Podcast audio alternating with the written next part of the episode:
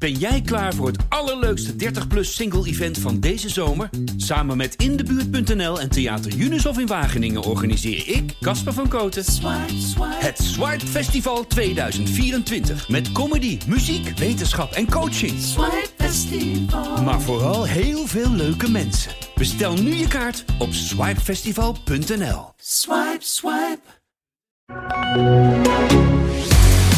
De tweede Grand Prix van dit jaar zit erop. In Italië op Imola werd er gereden en een Nederlandse overwinning. Max Verstappen zorgde ervoor dat het zo klonk.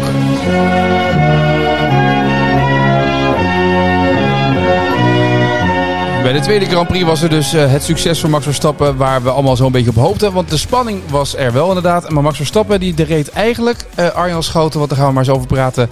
Die reed eigenlijk zoals hij wilde. Lange tijd vooruit, niks aan de hand en uh, mijn zegen binnenhalen.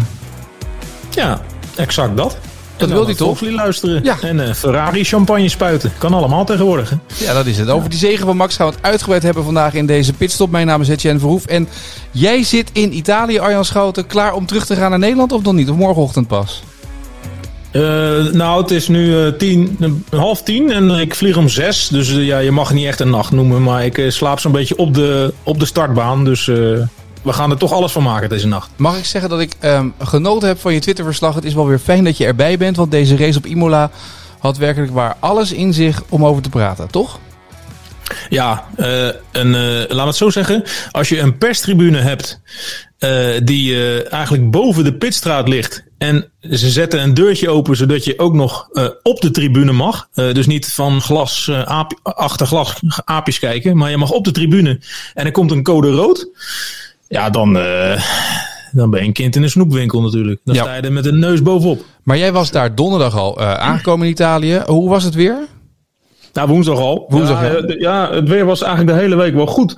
Alleen, ja, het is uh, zoals de lente in Nederland nog niet echt uh, los wil komen... wil het hier ook niet echt lukken. De, de, af en toe is het toch gewoon grijs en dan vallen een paar spetters. En, ja, maar ja, de, de, de meest uh, hevige bui hebben ze voor zondag bewaard. En dat was natuurlijk het beste nieuws. Want ja, Imola is een geweldig circuit... Maar het, het is natuurlijk het compleet tegenovergestelde van Bahrein. Het is zo genadeloos als wat. En uh, ja, als het dan ook nog een, een zeepkistenrace wordt... Uh, vlak voor uh, de start met een, met, een, met een pittig buitje... Ja, dan, uh, ja, dan is de beer los. Hè. Ja, dat was het inderdaad. Want het, het, we hebben alle bespiegelingen van zaterdag... konden eigenlijk zo de prullenbak in. Hè? Het feit dat Max Verstappen ja. niet op pole stond... en dat Hamilton daar stond met Perez achter ja. zich... en derde Verstappen en het tactische plan van Red Bull... hè? Ja, het is net wat je zegt. Hè.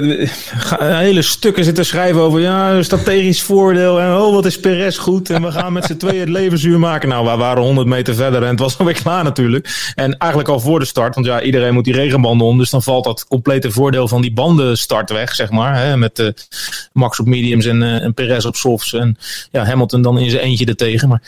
ja, wat we ervoor terugkregen, dat was misschien nog wel een mooie verhaal natuurlijk. Want uh, ja, uh, kijk, eigenlijk uh, beslist hij het gewoon in die, in, die, in die aanloop naar die eerste bocht. Hè, met een raketstart weg. Echt veel sneller dan Hamilton. Max Verstappen bedoel je, voor de duidelijkheid. Hem laten ja. staan, ja. hem durven laten staan, spierballen rollen, een tikje. Waarover Max Verstappen na afloop in de persconferentie zei... echt? Had ik je geraakt? Nou, dan moet ik even teruggaan op video. Ik denk dat hij het wel weet. Uh, die wing-end plate, die valt hem natuurlijk niet voor niks af bij Hamilton. Misschien weet hij het niet. Hij zat er natuurlijk ook net voor. Dus misschien heeft hij het echt gemist.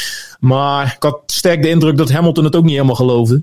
Er was gewoon wel echt een beetje contact. En, uh, maar ja, uh, niks ongeoorloofd volgens de wedstrijdjury. En dat is uiteindelijk de beslissende move geweest. Want daarna gebeurde nog ontiegelijk veel. Waar we drie podcasts over vol kunnen lullen. Maar uiteindelijk ging het maar om één ding. Dat was dat schakelmoment in die eerste twee bochten. Daar zei hij voor en hij bleef ervoor. Ja, hij bleef ervoor. Maar het was, het was wel weer zo'n race zoals we nou ja, wel vaker hebben gehad. Ook in Italië en vorig seizoen een paar keer hebben gehad. Dat we dit soort races ja. hadden waarbij... er van alles gebeurde, met, met, dat, dat er gestopt werd, dat we zware crashes hadden, niet heel veel uitvallers.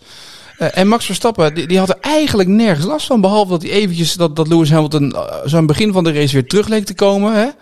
Dat het eventjes, dat, dat, dat hij bedreigd leek te worden door, door Hamilton. De... Ik denk dat hij één keer een aanval heeft moeten pareren. En dat was nog voor de tweede safety car, zeg maar. Ja. En toen kwam Hamilton heel dichtbij. Uh, want Verstappen ging er voorbij en trok heel snel een gat. Uh, nou, toen, toen kwamen die, die, die pitstops. Daar had uh, Verstappen wel het geluk dat hij dat in twee komma twee seconden deed. En uh, bij Mercedes ging er blijkbaar wat mis, want dat duurde vier seconden. Dat is gewoon te veel. Dus zo bleef Verstappen er nog voor. He, want uh, uiteindelijk uh, was hij de eerste die naar binnen moest voor slicks. Want hij hield het niet meer uit op die, uh, op die uh, kapot uh, groene intermediates. Uh, maar goed, uh, da, ja, best wel fortuinlijk dat hij er dan voor blijft. Maar die aanval, die pareert hij dan een beetje. Daarna trekt hij het gat, dan komt de tweede safety car. Nou, dan komt de hele ellende los. Uh, Hamilton in het grind, hè, uh, onder druk. Uh, daar wil hij het ongetwijfeld ook over gaan hebben. Die moet gaan achtervolgen en die, uh, ja, die, die bezwijkt daar even. Nou, hij bezwijkt niet helemaal, hij bezweekt bijna. Ja, precies. Laat even horen hoe Max de afloop klonk toen hij de, de race had gewonnen. Yeah, it was uh, very challenging out there, especially in the beginning. Uh, it was very hard to, uh, to stay on track, to be honest. It was very slippery. And then, of course, with the tires degrading um, in the wet.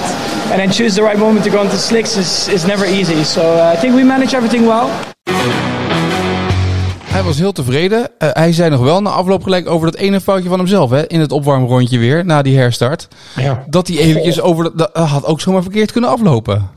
Ja, nou, Christian Horner, de teambaas, die had het er ook nog over. Ja, die had echt een hartverzakking aan de pitmuur. Want uiteindelijk, ja, weet je, hij had die hele oorlog heel uit doorstaan, die tombola. En daar kom je dan helemaal doorheen. En dan, uh, ja, dan zal je, uh, zal je op dat moment, dat eigenlijk, hè, want dan, toen was eigenlijk was het al gewonnen. Hij had het in de tas. Natuurlijk, we zaten pas op de helft, kon nog van alles gebeuren. Maar ja, hij stond op P één. Allemaal tragere auto's achter hem. En Hamilton op P negen. Bottas en Perez helemaal weg. Ja, dan ga je gewoon winnen. Dat weet hij ook wel. Dat hoeven we hem niet te vertellen. Hij stond ook heel rustig tijdens die code rood te praten. Maar ja, dan gaan ze achter, rollend achter die safety car. Ja. En dan heeft hij toch nog dat slippertje. Gelukkig hield hij een wiel op het asfalt, maar... Ja, en Norris had het er ook nog over na afloop. Want uh, uh, Leclerc die reed achter hem.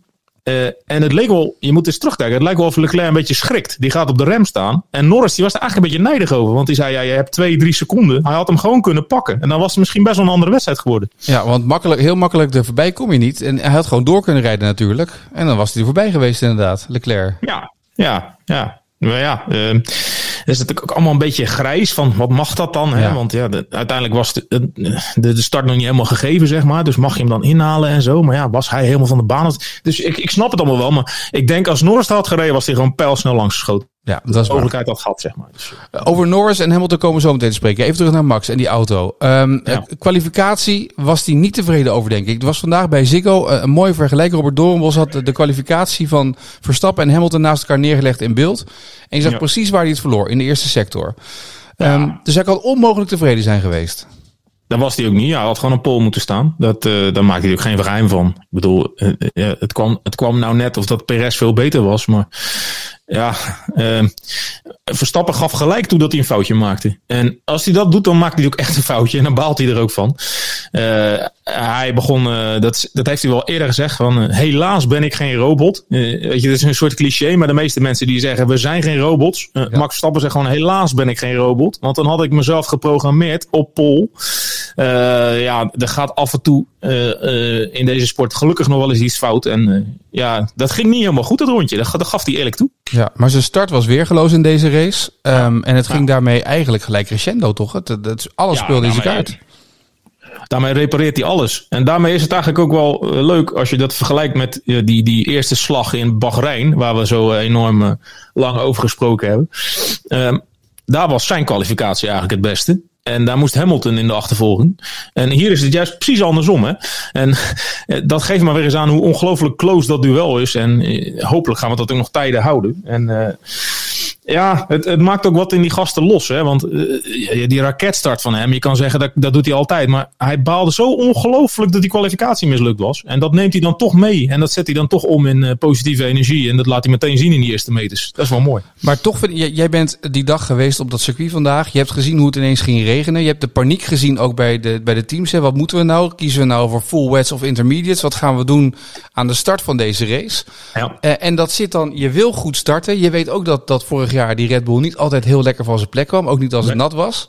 Dus ergens denk je volgens mij als coureur dan ook de hele tijd van wat nu? Weet je toch of niet? Ja, maar dat gaf Max ook toe van, uh, uh, dat het hem een beetje verbaasde dat het zo goed ging in de regen. Want wij hebben hem altijd een soort van geframed of neergezet als, als de, de regenmeester. Dat heeft hij natuurlijk in zijn eerste jaar uh, vaak laten zien. Ik herinner me Brazilië nog, dat was een briljante race. China heeft hij dat ook nog een keer gedaan. Maar vorig jaar ging die Red Bull helemaal niet zo goed in de nattigheid. Dus daar was hij best wel verbaasd over dat dat ging. Maar je zag het dus ook op het moment... Ze waren heel lang aan het overleggen, hij en uh, engineer, van wanneer gaan we nou naar die slicks toe? En uh, ja, Vettel ging op een gegeven moment als eerste. En toen hoorde die engineer van Red Bull van... Ja, uh, Max, uh, hoe is het nou? En Max die bleef maar zeggen... Ja, uh, sommige is droog, maar andere gewoon nog te nat. Dat kan echt nog niet. Maar op een gegeven moment waren die banden gewoon op. En toen moest hij. Maar eigenlijk had hij natuurlijk willen wachten tot Hamilton eerst ging. Want dan kan je weer reageren in plaats van... Ja. Dus ja, dat gaf wel aan dat het... Um, Ja, dat het ook, ook gewoon anders had kunnen lopen natuurlijk. Ja, Max was in de afloop trouwens wel heel duidelijk over die auto die wel uh, verbeteringen had gekend. Last year we've been struggling a little bit off the line, but I think we worked really hard to make that better. And already, of course, you saw it in Bahrain, but now in these tricky conditions, I think we, yeah, we did a great job. Nou ja, dat zou ik ook zijn. Als ja. jij twee races op rij kan vechten met Mercedes, uh, terwijl je uh, het jaar daarvoor er uh, een halve seconde achterhand uh, tuffen was. Hier, op hetzelfde circuit, hè, in november. Weten we het nog? Ja. Valtteri Bottas pakte pole. Hij stond er gewoon uh, nul komma vijf achter. Dus er is wel wat goed gegaan. Tegelijkertijd is er veel niet goed gegaan bij Mercedes. En daar scratchen ze ook hun achterhoofd, zoals de Toto Wolff zei. Maar ja, dat de Red Bull tevreden is. Het belooft gewoon heel veel. Je, je merkt het aan iedereen. Het is, het is echt spannend. Het gaat om uh, marginal gains, zoals uh, Christian Horner uh, zei. En uh, ja, dat is een term die ik in het wielrennen heb leren kennen. Maar die wordt hier nu ook uh, massaal omarmd. En uh, ja, daar heeft Formule één eindelijk eens reden voor. Want het is ook gewoon spannend. Ja, vandaag bij de Amstel Gold Race was hetzelfde. Marginal gains. En dat heb je dus kennelijk dus ook gehad nu uh, bij de Formule één. Dat is mooi. Wat was de stemming? Want wij, wij zien de afloop natuurlijk Verstappen voor de camera staan. En dan heeft hij dat interview met Brundle. En, maar hoe was de sfeer binnen het Red Bull team na afloop? Jij hebt nog mensen gesproken, persconferenties na afloop? Ja, persconferenties. Hè. Het is nog steeds hermetisch. Ik begrijp dat in Bahrein was het wat opener. Maar hier, uh, ja, dat is gewoon lastig qua infrastructuur. Dus hier moet het echt nog wel met video doen. En met, met, met kijken wat je ziet. En ja, er was wel blijdschap. Tegelijkertijd, ik heb Verstappen ook wel eens blijer zien reageren na een zege. Um, het lijkt... Uh, hij, hij, hij nuanceerde ook meteen van, wat betekent dit nu? Hij zei... Uh, je hebt hem niet eens echt enorm horen jubelen of zo in de auto. Maar hij zei meteen uh, in, dat, in dat interviewtje van... Uh, uh, fantastische zege, uitstekend gedaan, mooi gehandeld. Maar dit is vandaag. Morgen is die uh, euforie weer weg.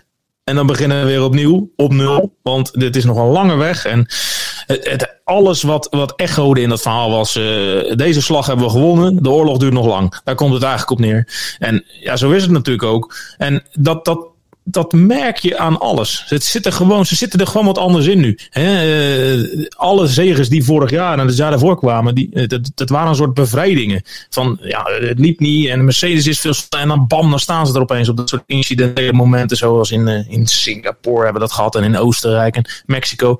En nu is er gewoon een titelrace. En ja, er zat ook al gewoon wel wat druk op natuurlijk. Ik bedoel, in Bahrein waren ze de snelste, maar ze wonnen niet. We hebben het er in de vorige podcast over gehad. Hier waren ze weer de snelste en ze winnen wel. En ja, daar kan je heel erg gaan juichen. Maar je weet tegelijkertijd ook dat je over twee weken in Portugal moet je weer leveren. Dus dat is ook helemaal niet het... Nou ja, laat ik het zo zeggen. Red Bull vierde deze zege Mercediaans. Misschien is dat het beste. Nou, bij Mercedes, ik, ik hoorde Hamilton afloop. En die klinkt toch, als je naar hem goed luistert, eh, enigszins... Nou ja, ongerust. On my side it was not the, the greatest of days. So first time I've made a mistake in a long time. But um, I'm grateful I was able to, to bring the car home still. Ik ben blij dat ik de auto thuis heb kunnen brengen. Ik heb een fout gemaakt wat ik in tijden niet heb gedaan. Eh, ook in de voorbeschouwing op deze race en in de interviews gisteren na afloop van de kwalificatie hoorde je ook al de onzekerheid in zijn stem. Yep. Het zit hem niet lekker. Nee, ja, hij weet dat Red Bull snel is. En misschien wel sneller. En dat dit gewoon een uh, ja, zijn lastigste kampioenschap in, in jaren wordt. Uh, kijk, uh, niet dat de kwaliteit opeens minder is bij hem. Of dat de jaren gaan tellen. Maar er staat gewoon een hele andere concurrent naast hem. En ja, dan gaat zelfs een zevenvoudig wereldkampioen dus blijkbaar af en toe wel eens een foutje maken. Hè, want, uh, laten we wel zijn. Uh, hij moest in de achtervolging onder druk. En uh, hij ging ergens te wijd. Ik, ik, ik kan het moment me niet eens meer herinneren. Maar het was in Tosa, die, uh, die bocht. Uh, waar dat grind ligt. En hij ging gewoon te wijd. En dat was gewoon een fout. En hij schoot dat, uh, dat, dat grind in. En uh, wat mij bij is gebleven van zijn commentaar. Uh, dat hij heeft verteld dat hij daar bijna een minuut vast heeft gezeten. En, en dat hij hem niet eens achteruit kreeg. En dat hij uh, op een gegeven moment al een burn-out aan het proberen was. Om hem maar gewoon uh, om te gooien met een spin. Maar ja, dat lukte hem ook niet in het grind. Uiteindelijk kreeg hij nog eens achteruit. Het enige wat hij de hele tijd zag was die boarding voor zijn neus. En hij zat alleen maar te denken. Als ik hier niet wegkom, verlies ik vijfentwintig punten vandaag. En hoe ga ik die in godesnaam nog goed maken in dit kampioenschap? Dan heb je een goede teammaat nodig. En dan heeft hij onwijs veel geluk. Ja, ja, want niemand kaapt het weg. Maar dan heeft hij eigenlijk ook onwijs veel geluk dat die safety car situatie ontstaat. Want zo verdampt eigenlijk dat rondje achterstand van hem. Want anders was hij natuurlijk nooit meer een factor geweest in deze wedstrijd. Maar nu kon hij nog opstomen naar uiteindelijk zelfs P twee nog. En dat bonuspuntje nog pakken, waardoor hij gewoon nog aan de leiding staat. Laten we dat niet vergeten. Ja, een puntje voorsprong, ja. Maar dat is eigenlijk, ja, het is gewoon een fantastische tactische actie van, van Mercedes. Dat ze Bottas en Russell tegen elkaar aan hebben laten rijden, waardoor hij weer terug kon komen, toch? Heb jij dit ook heel even gedacht? Het is eigenlijk doodzonde dat hier geen publiek bij was. Want deze race had werkelijk alles. He, zelfs een Hamilton die in de fout gaat. Maar...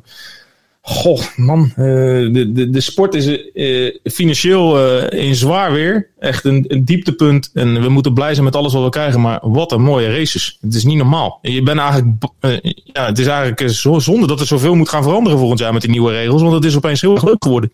Ja, het is heel leuk geworden. Het is ook wel, het, ik, ik noemde net al even Bottas en Russell. Dat was natuurlijk een beetje uh, het verhaal. Russell zei na afloop het volgende over dat incident. Between all of the drivers we've had this gentleman's agreement that when there's a faster car approaching with the D R S, you don't jolt the steering wheel at the very last moment. I pulled out, I got the slipstream, I pulled out, and just as I pulled out, Valtteri moved very slightly, and that just put me offline and put me onto the wet stuff. And in perfectly dry conditions on a very not ordinary circuit, it's dangerous, um, let alone on a very narrow track. Hier deed Russell zijn uiterste best om heel genuanceerd een interview te geven. Ja, maar woest was ik weet die. Niet of jij mag piepen, maar wat hij bedoelt was eigenlijk van wat een ongelofelijke klootzak die vindt, toch? Of niet? Dat bedoelde hij, ja. De gentleman's ja. agreement komt hij op terug. Had hij gelijk? Ja. Weet ik niet zo goed. Ik, uh, ik, uh, ik vond het uh, ja, lichtelijk opportunistisch van beide, denk ik, met driehonderddertig kilometer per uur. Want uh, uh, ja, uh, dan kan Russell na afloop wel zeggen uh, uh, agreement en ik begrijp, begrijp dat je verdedigt, maar je moet ook de condities en de snelheid mee in ogenschouw nemen. Nou, dat had hij ook wel mogen doen natuurlijk.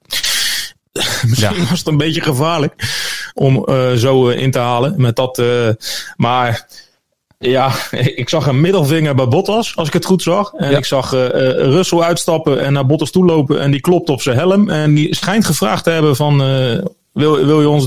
Wil je ons de dood injagen of zo? Dus ik denk, ik denk dat er nog even een hartig woordje moet worden gesproken met de twee heren. Ja. Bottas was trouwens dit weekend niet heel erg in vorm, hè? Niet de ideale wingman voor Hamilton. Nee. Ja, misschien is de sauna kapot of zo. Ik weet het niet, maar nee. nee. ik, ik sprak er met... Uh, ja, je spreekt zelfs af en toe nog iemand als je hier naartoe gaat. Ik had het geluk, uh, ik had nog wat quotes nodig. En ik, op zaterdag uh, stond ik uh, uh, net buiten de paddock. En ik zag, ik zag wat, wat, wat mensen van een Italiaanse uh, televisiestationnetje. Die zag ik een item maken met een man met grijs haar. En daarna wilden ze ook nog met hem op de foto. Ik dacht, hey, dit moet ik even in de gaten houden. Want dat is een bekende. Maar dat bleek dus David Coulter te zijn. Nou, nou, schitterend. Jij kom in het A D, jongen. Vertel wat jij vindt van deze battle. Dus nou ja, ik had uh, anderhalve minuut met de grote David Coulter. Hij liep helemaal leeg over. Ja, fantastisch. Dit is wat de sport nodig had. Eindelijk twee man in elkaar. En, nou ja, iedereen heeft het altijd over die teamgevechten. Maar hij had het geen seconde over Perez en ook niet over Bottas. Het ging alleen maar over uh, Hamilton en Max. Dus uh, zo staan we er echt in. En uh, zo staan we er ook met z'n allen in. Het gaat echt alleen maar om twee mensen. Vergeet de rest maar. Uh, de, ze hebben nu al een straallengte voorsprong in het wereldkampioenschap. En dat gaat alleen maar groter worden. Ik had nog een quoteje van Norris, maar hoef ik dat niet meer uit te zenden dan. Is niet belangrijk, niet relevant. Nou ja, gooi hem er maar in. Dan, dan kijken we wel of het relevant is. I didn't start so well, you know. It was it was a tough start, but I came back through. I had good pace. I tried hanging on to second, but uh, but Lewis was a bit too quick for me today. So um, yeah, you know, it's nice to be fighting these guys. It's nice to be there on merit and there on pure pace. Rick Spekeringink is dolgelukkig. Hè? McLaren zei hij aan het begin van het jaar, ik hoop dat ze weer een beetje terugkeren op dat podium. Norris is wel degene die McLaren terugbrengt. Hij, hij racet enigszins met ze. Hij rijdt achter ze aan. Maar is wel de best of the rest nu. Ja, hij mag in de weg rijden. Daar komt het eigenlijk op neer, toch? Hij mag in de weg rijden. Ja, dat is het, ja. Ja. Hey, maar hoorde je nog dat uh, Ricciardo uh, uh, de opdracht kreeg om hem maar even langs te laten? Dat was ook wel een mooie. Ja, hij is sneller toch, Lando, nu? Ik... Ja. Ja, maar Ricciardo is altijd vrolijk en uh, heeft altijd een kwinkslag op zijn boordrijden commentaar. Maar ze zeiden nu, uh, Daniel, uh, please let him go. Uh, we want to check his uh, pace in the free air. En uh, Daniel, die, uh, die bleef even helemaal stil. Nou, wat ik wel bijzonder vond, ik zat nog even terug te kijken naar Drive to Survive. Daar zit op een gegeven moment een moment in dat Ricciardo tekent bij McLaren voor volgend jaar. En daar zeggen ze, zegt de teambaas zegt er ook van ja, uh, we doen dit ook, want Lando moet zich nu bewijzen. Het is een talent, maar komend jaar moet hij zich echt gaan bewijzen. Nou ja, dat doet hij natuurlijk wel. Ja, absoluut. Ja, ik, ik, vind het, uh, ik vind het een bijzonder duo. Want uh, ja, je zou denken, Ricciardo is een topnaam. Maar eigenlijk heeft Ricciardo natuurlijk... Uh, ja, wat is hij daar nou voor? Wat heeft hij nou voor status? Is hij nou de nummer één man? Hè? Uh, Lennon Norris die echt compleet uh, uh, het oogappeltje van Zac Brown is. Ik, ik denk dat, dat, dat Norris daar een enorm streepje voor heeft. En inderdaad, Ricciardo is dus is gehaald om, om Norris nog beter te maken. Ik weet alleen niet of Ricciardo dat zelf al weet. Dat mag ik toch hopen van wel dat ze dat ondertussen wel een keer verteld hebben, of niet? Ja, maar anders realiseert hij zich het wel snel, denk ik. Dat dus, denk ik ook, ja. Hey, twee Ferraris hè, in de top vijf. Heb je dat al gehoord? Ja, daar wil ik ook nog even op terugkomen. Want dat was op in, in Italië. Maar Ferrari was toch wel een beetje de surprise van de dag, toch? We hadden allemaal gedacht, misschien Alfa Tauri zou het goed gaan doen. Of wie zou er wel mee gaan doen. Maar het was toch gewoon Ferrari. Ja, ik... Uh, ja... Het is nog niet dat ze er helemaal zijn qua tempo. Maar de uitslagen zijn wel weer goed. En Leclerc die rijdt ook sterk, vind ik. Die, uh, ja, nee. Ja, ik uh, ben toch benieuwd waar dat naartoe gaat. Ik zag al op allerlei technische websites dat ze ook weer een, een technisch hoogstandje met de diffuser hebben uitgehaald. Hè. Gazzetta die had er ook alweer een hele pagina aan gewijd met allemaal moeilijke infografieken. Waar ik dan weer helemaal niks van snap. Maar dat... Uh, Ja, moeten we toch even volgen, die Ferraris. Ze zijn beter dan vorig jaar, absoluut. Jawel, maar je zei net al, het gaat om twee mannen. Het gaat om Max en het gaat om Lewis. En het verschil voor, uh, is op dit moment één punt in het voordeel van Lewis. Maar Max maakt zich daar ook niet druk over, hè? Yeah, but it's a long season. Absolutely. So we stay calm. It's a long season. Ja, two-horse race. Ik denk dat ze er nog nooit zo goed voor hebben gestaan de afgelopen jaren na, na twee races. Want uh, ja, normaal... Het daalt nu het besef in na een leuke winter van hopen, hopen, hopen dat, dat Mercedes veel sneller is dan de rest. Hè? En dan hebben we die eerste race in Australië vaak al gehad, waar Stappen dan derde of vierde of vijfde wordt. En dan ga je naar Bahrein, dat is een heel ander circuit. En ja, daar blijkt ook die achterstand enorm. En dan, dan, dan zit je een beetje te denken van, jezus, man, dit wordt maar een seizoen. Hè? Dan moeten we wel naar de zomer toe en dan misschien in Monaco kunnen ze winnen. En dan ja, daarna in Oostenrijk of... En nu is het compleet anders, man. Het is spannend. Je hebt nu al zin in Portugal. En, en daarna gaan we naar Spanje. En dan gaan we naar Monaco. En ja, boeien dat er geen publiek is. Ik bedoel, op televisie is dit ook geweldig. Dus laat maar komen, hoor. Echt waar. Ja, even één vraag. Weet je of ze in Portugal geasfalteerd hebben al of nog niet?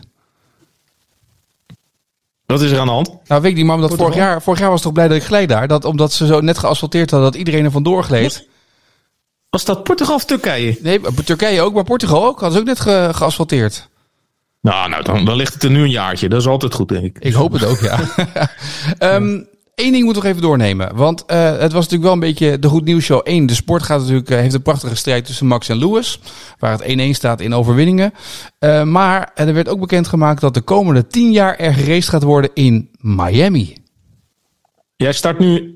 Een jingle van Will Smith in, of niet? Nee, ik heb uh, Tom Garfinkel van de Miami Dolphins die heel blij is. We're very excited. I think, you know, on behalf of Steve Ross, uh, we couldn't be more excited to bring the world's greatest racing uh, to what I think is the most dynamic city in the United States. And I'd also like to thank uh, Greg Maffei, Chase Carey and especially Stefano for you know, really you know, making this possible. Daar ben ik gestopt met het bedanken, hoor, want er kwamen nog driehonderdeenentwintig mensen achteraan die die bedankten in die persconferentie. Toen vond ik het wel prima met Tom.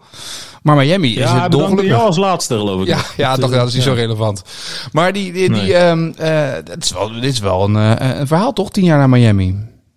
Ja, je kan hier heel zuur over gaan doen en zeggen... wat heeft Formule één nou te zoeken in Miami? In Miami he, had helemaal niet van Formule één en IndyCar en uh, NASCAR... en ze hebben Formule één helemaal niet nodig.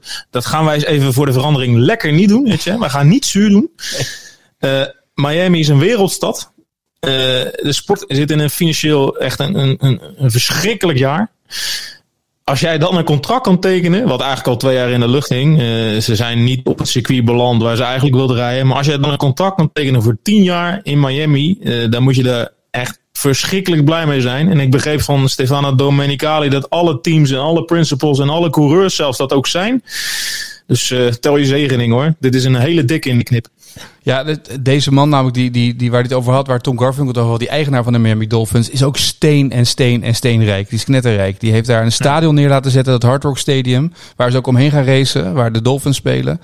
Die heeft daar uh, voetbal naartoe gehaald, M L S voetbal naartoe gehaald. Die wil dat hele gebied daar, downtown Miami, waar ze dan zitten. Want ja. Het zit niet echt in het centrum, het zit een beetje aan de rand, waardoor ze meer ruimte hebben om te racen. Ja, dan wil hij gewoon. Hij wil Super Bowl. Miami Gardens, hè, geloof ik. Ja, hij wil Super Bowl, heeft hij daar naartoe gehaald. En dat het met de Dolphins niet zo heel goed gaat, daar krijgt hij heel veel kritiek op. Want de Dolphins ja. zijn een iconisch team, maar al jarenlang hebben ze niks gepresteerd in de N F L. Maar dat hij dit doet, ja, hij haalt wel wat naar de stad toe. Ja, ja, ik vind het ook zo makkelijk om daar nou zuur over te gaan zitten doen. Ja, het is een stratencircuit. En ja, honderd jaar geleden reden ze in Las Vegas op een parkeerplaats en dat was niet leuk en zo. Ja, jongens. Formule één gaat helemaal niet alleen om die zondag. Het is gewoon business. Miami is een enorme groeibriljant voor die stad. Hè? Die, die kant van Amerika hebben ze niet. Austin blijft er ook gewoon op, is de bedoeling. Er zal best wat van afvallen. Uh, uiteindelijk willen ze er geloof ik toch nog drieëntwintig overhouden volgend jaar. Dus dan moet er, moet er één weg. Nou, er loopt vast wel wat af. Hè? Sochi of zo. Nee, die gaat er ook niet af. Nee, gaat er ook niet af. Dat is ook heel lucratief. Heel maar, dat maakt...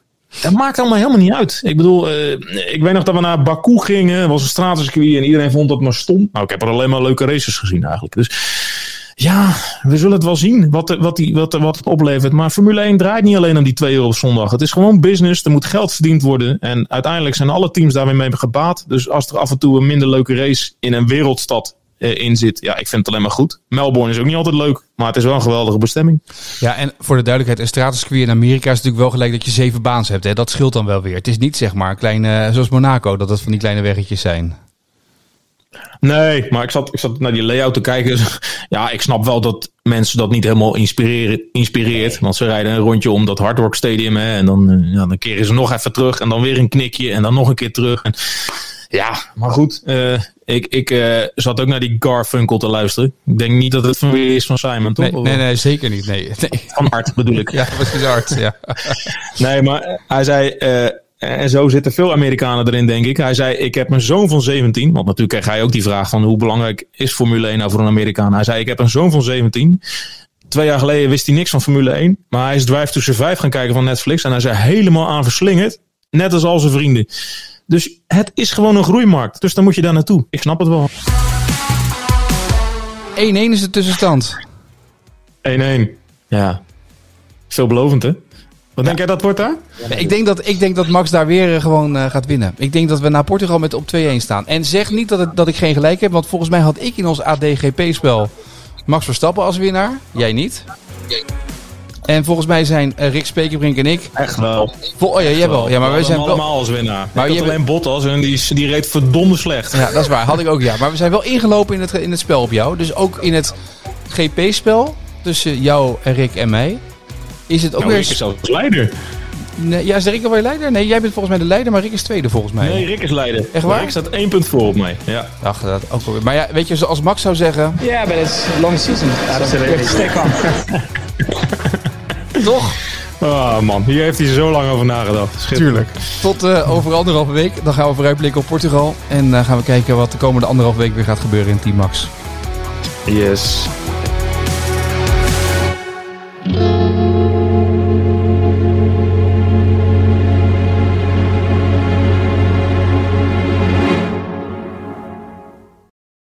Sommige gebeurtenissen zijn niet in woorden te vatten. Dit is zo'n gebeurtenis. Het was een pikzwarte dag. Ik was hier toen nog voor, voordat de linten er waren, was ik hier. En ik heb op weg hierheen heb ik mijn ouders gebeld. Die gaan ook altijd op zaterdag boodschappen doen in de Ridderhof. En vlak bij het politiebureau heb ik de auto neergepakt, want verder kon ik al niet meer. Het was één grote sirenezee op dat moment al. Dit zijn Carla en Marco, verslaggevers bij het A D. Samen gaan ze terug naar winkelcentrum De Ridderhof in Alphen aan de Rijn. En proberen ze tien jaar later te begrijpen wat er gebeurd is. Nou, je kijkt naar links toe, je ziet gewoon uh, twee mensen op de grond liggen, beweegloos. Dan, dan zie je een jongeman uh, ja, op je afkomen met een mitrailleur. Wat was Tristan voor jongen? Hoe groeide hij op? En wat dreef hem tot zijn daad? Precies tien jaar na die pikzwarte dag proberen Carla en Marco de puzzel te leggen. Dan zie je ook dat de pagina's die we eigenlijk besteden aan wat er slecht is, wat er mis is gegaan... is op een gegeven moment langer dan wat er goed is gegaan. Veel meer. De podcast Wat dreef Tristan is nu te beluisteren via je favoriete podcast-app en via a d punt n l slash podcast.